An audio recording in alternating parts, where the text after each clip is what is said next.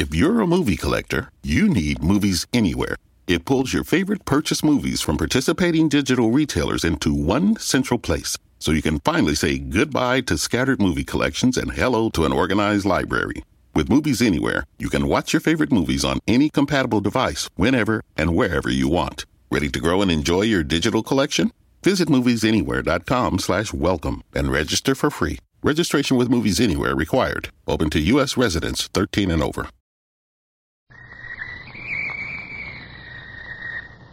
Call all hands. Beat to quarters.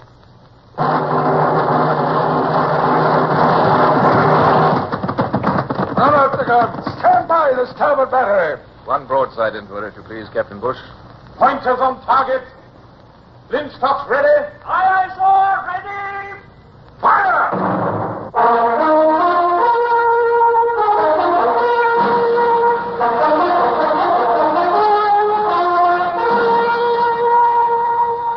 Presenting Michael Redgrave as C.S. Forester's Indomitable Man of the Sea, Horatio Hornblower.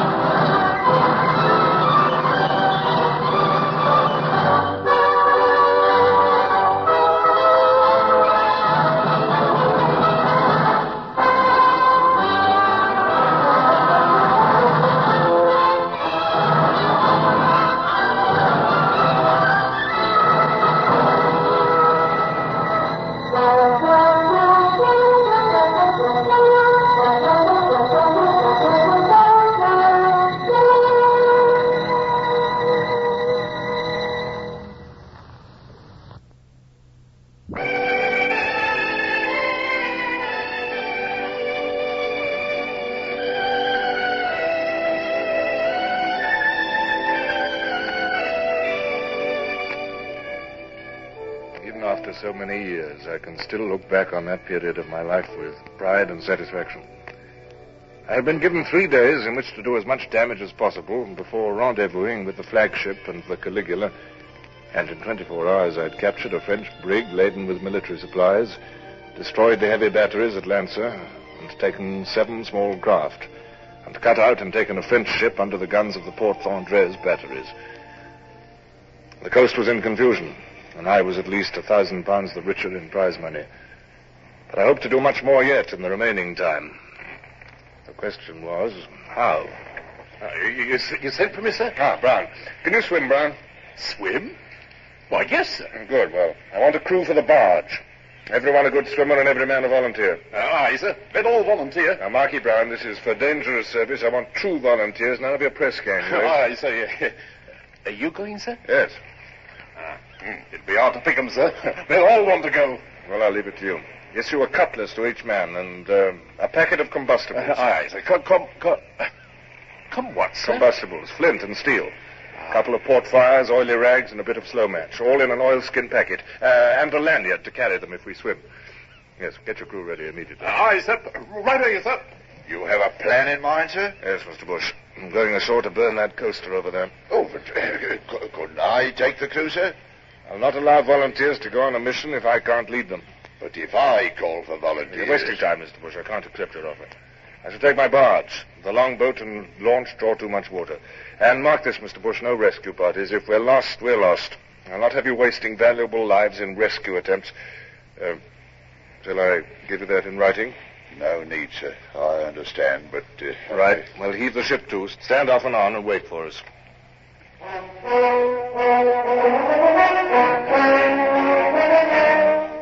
The barge pulled eight oars, and I sat beside Brown while we danced lightly over the blue Mediterranean. I set a course to reach the shore a little ahead of the Brown sail, which was just showing over the strip of coast. We crossed the line of sluggish breakers and darted in towards the golden beach. A moment later, the boat balked, slid over sand, moved a few yards more, and then grounded. Over with you, men. I'll run the boat up the beach. You got everything? Cutlasses, fire packets. Right, steadily up the beach. Don't use too much energy. We may have a long swim. Make for that low bank of shingle at the head of the beach. It's a vineyard on the other side. Look, there's the sail, not a quarter of a mile away beyond the vineyard. It's only an old man, sir, and two women. They're owing or something. Yes, well, ignore them. Come on, men.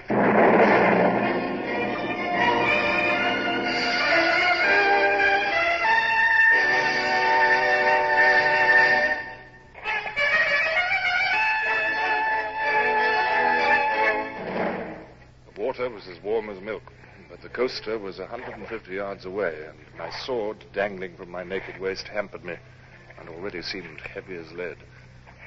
The men, however, surged strongly ahead, and by the time we neared the coaster, uh, I was a bad last.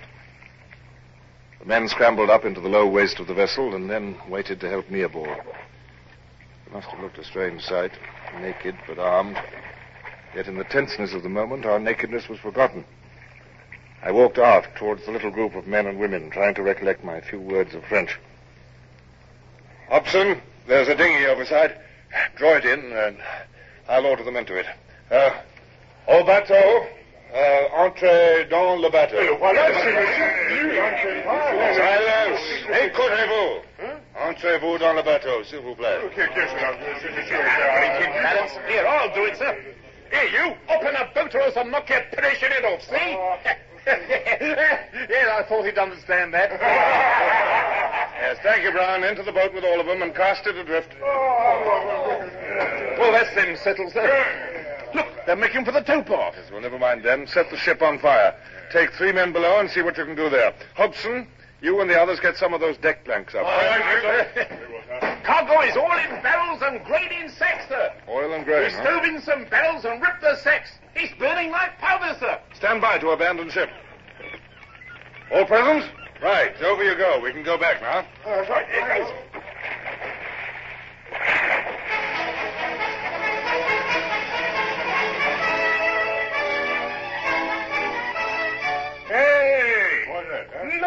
Woman from the coaster. She slung all her clothes in the lagoon. Not a stitch left. Look, I'll dive in and get your shirt, sir. No, no, there's no time. We must leave our clothes. A few clothes for a ship and a valuable cargo is a good exchange. Would you like the old man's trousers, sir? I'll strip them off, be damned to him. No. Come along, back to the vineyard. Fall in behind me, men. Yes, it's no good grumbling. We did the job naked, and we'll go back naked. Now, up into the vineyard with you now. There's a horseman riding across the vineyard towards us, sir. He's got a blue uniform and a cocked hat. What? Just give me a hand. Let me see. It's one of Bonaparte's gendarmes. Down and at him, men. Well, I'm dead. He's galloping away, sir. Never mind him, men. Back to the beach.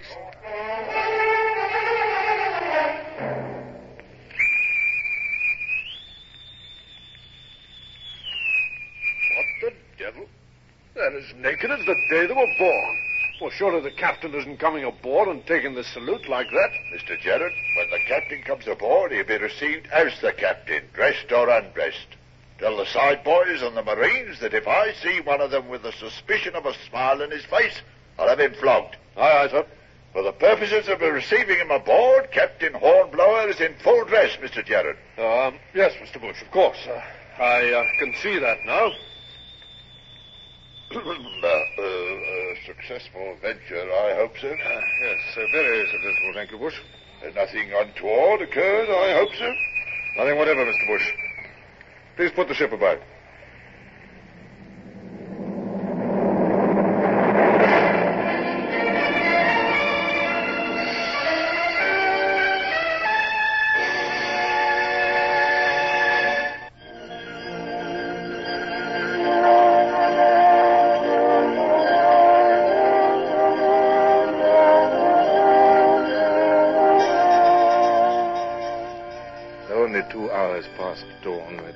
Stifling hot already. The easterly breeze seemed not to have cooled at all by its passage of nearly 400 miles across the Mediterranean from Italy. The land slipping by along the larboard beam seemed devoid of all life. Yet along the base of those lofty gray-green hills ran the most important high road in Catalonia, the road connecting Barcelona with France. And as I talked again with Spanish officers who'd come out to my ship at dawn in a fishing boat, I felt that this new day promised to be as productive as the previous two. You're certain, Colonel Villena, that this army of General Pino's will march along this very road? They must, Captain. Ten thousand of them. Pino's and Lechi's division of the Italian army. Uh-huh. It was at Tordera that I lost my own regiment. Their army cut us to pieces, and I only escaped myself by riding until my horse dropped under me. But there is more than the loss of my regiment to avenge, sir. The Italians have burned every village in the uplands. Every road is lined with gallows, and upon every gallows is a Spanish corpse. Mm, horrible. Well, sir, we must see what we can do. Mr. Bush, clear for action, if you please. I'll have the guns loaded and run out, too. Aye, aye, sir. Captain, train your glass there. Where? Is not that a speck far up on the hill, a horseman? I believe it is, and riding towards us. There's a sort of moving smudge behind him. It to be the advance guard of the army. You can see an occasional sparkle and flash as the sun catches their equipment. I can edge in quite closely here if necessary. Yeah, you can see them quite plainly now. They are cavalry riding with drawn sabers. They fear an ambush, but I do not know where an opposition is likely to come from. We must see if we can provide some, Colonel. What's that long line of white dots beyond the cavalry? It looks like a long caterpillar with white legs all moving together. It is in a way, Captain. It is the white breeches of a column of infantry. Ah. Why, look, sir. They're waving their hats to us. Very friendly, the whole thing. And they don't seem a bit worried. I doubt if they've ever encountered a ship before or been cannonaded from the sea. Their officers are used to opposing armies, but they've no experience of a ship's broadside. They'll probably regard us as a welcome break in a monotonous march. Mr. Gerard, train the guns on the road and only fire when I give you the signal. Ah, sir.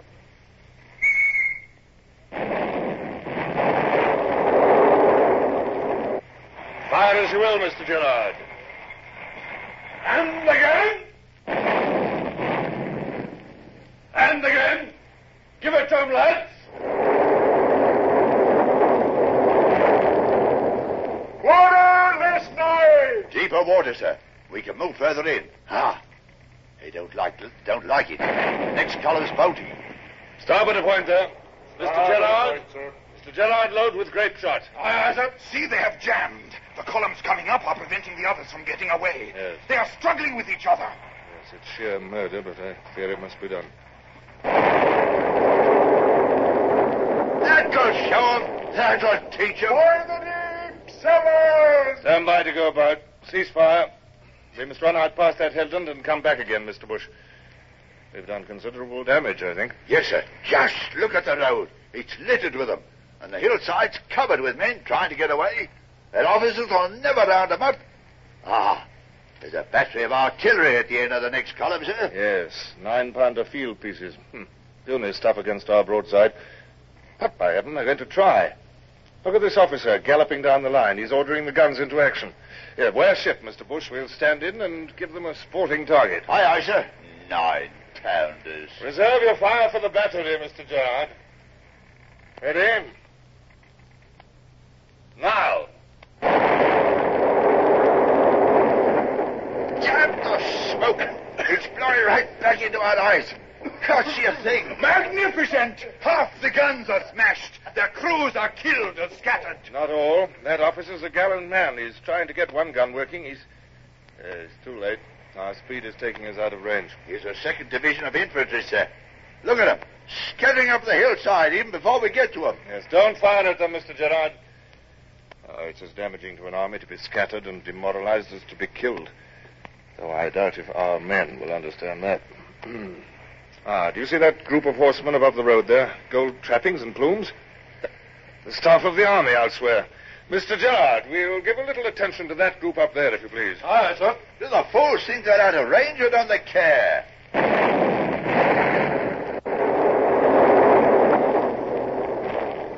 Ah, not a man left in the saddle. Wonderful, sir, wonderful. I hope General Pino himself was amongst them. I hope he was killed. No, no, I hope he was crippled. Hurt, terribly hurt. I Your bloodthirsty comments, Colonel. I have no love for this sort of warfare and take no delight in causing suffering. I do it because I must.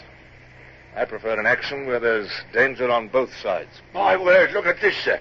We're not as safe as all that. It's a musket ball embedded in the rail to half its depth. Their fire is reaching us. Yeah, you see, Colonel. the Colonel seems to have more urgent business on the other side of the quarterdeck. you, Mr. Bush, I shall be glad when we reach the rear of the column. This slaughter sickens me. Ah, but we're killing the enemy, sir. That's all I care about. Hello? What's this, sir? Baggage trains? Yes. Those carts with four horses to 'em must be ammunition caissons. Mr. Gerard, they'll have target practice, single guns only. Let them fire broadsides and they'll miss on purpose. Fire rotation. Number one gun. Fire!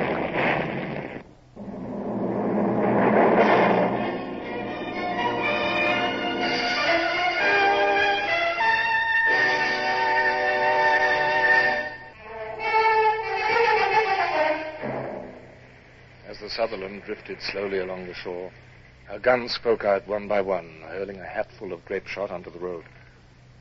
It was with sorrow almost amounting to anguish that I watched horses and mules go down before that deadly fire. But I maintained a cold, impassive face throughout. A few of the mules managed to leap the bank out of the road and scramble up the hillside, scattering their loads as they went. And then, as we passed the last of the ammunition train and came to a new line of carts, I observed a man standing up in one of the carts and frantically waving a white handkerchief. Looks as though they want to surrender, sir. Ridiculous. He must know that no surrender could be put into effect. He must take his chance. What's he doing now? He seems to be trying to pick something up from the floor of the car. He's tried to lift Oh, it. good heavens, I see now. Cease fire! Cease fire at once! It's a man he's holding up, a bandaged man. Those are the army ambulance vehicles full of sick and wounded from yesterday's battle with Villena's regiment. That officer must be a surgeon. Yes, put the ship about, Mr. Bush. We will retrace our course and harass the main body again. Aye, aye, sir. Stand by to go about. Aye, sir. Hands to places. Have to bring them back. Won't be so easy on this deck, sir. We'll have to sail close hauled, and if we make three knots, we'll be doing well. We shall do the best we can then. Deck there! Field guns training us from the road, sir. They've got three guns into position, sir. Very well. We'll see what we can do. Mr. Gerard, carry on with your target practice. Aye, sir. In a way, Mr. Bush, this is a good thing. Our crew is raw, and there's a vast difference between shooting undisturbed and shooting under return fire. Hmm, See how they behave. Those fellows are good gunners. That one was close. That was closer, sir. Look at that hole in our topsail. I should think. Big follow, sir. Some casualties, I think. Yes, use your bow chaser guns on the battery. It may unsteady their gun layers. There's plenty of targets, even if they can't reach the field guns, sir. Look at their soldiers scattering all over the hillside, sir. Yes, their officers are going to have a difficult time reassembling them, and many will desert. I understand that these Italian divisions desert readily. They have no love for Bonaparte's cause. More hits. The main topgallant backstay's parted, sir. Send some topmen up and splice that stay. But we'll be in close range presently, sir. What the devil's that? Yeah, one of the ship's boys has been hit from the sound of it. Mr. Gerard, I'm going to put the helm down now. Be ready to fire as the guns bear. Ah, Aye, sir. Round she comes. Why? Their gunners are running, sir. They're not going to wait for it. Had too much last time, I expect. Let them have it, lads. Uh,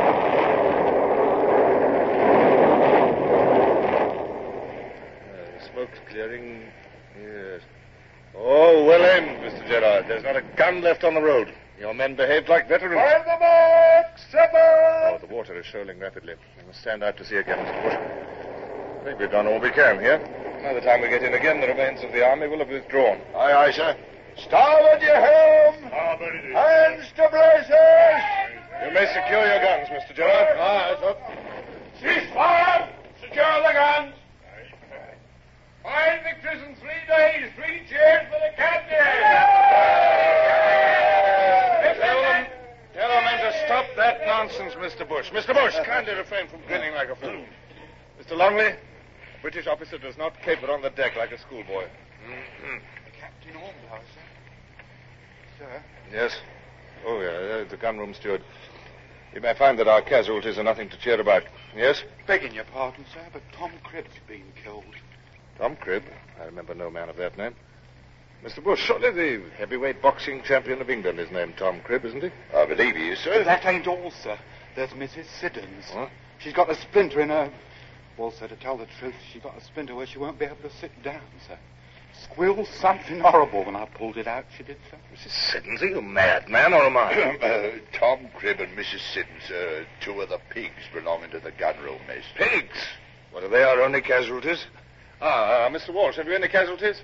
Not among the men, sir, but I'm afraid that Tom Cribb and Mrs. Siddons. Thank you, Mr. Walsh. I already have a report on the condition of Cribb and Siddons. Um, Mr. Bush, you may issue grog to all hands. Splice the main brace!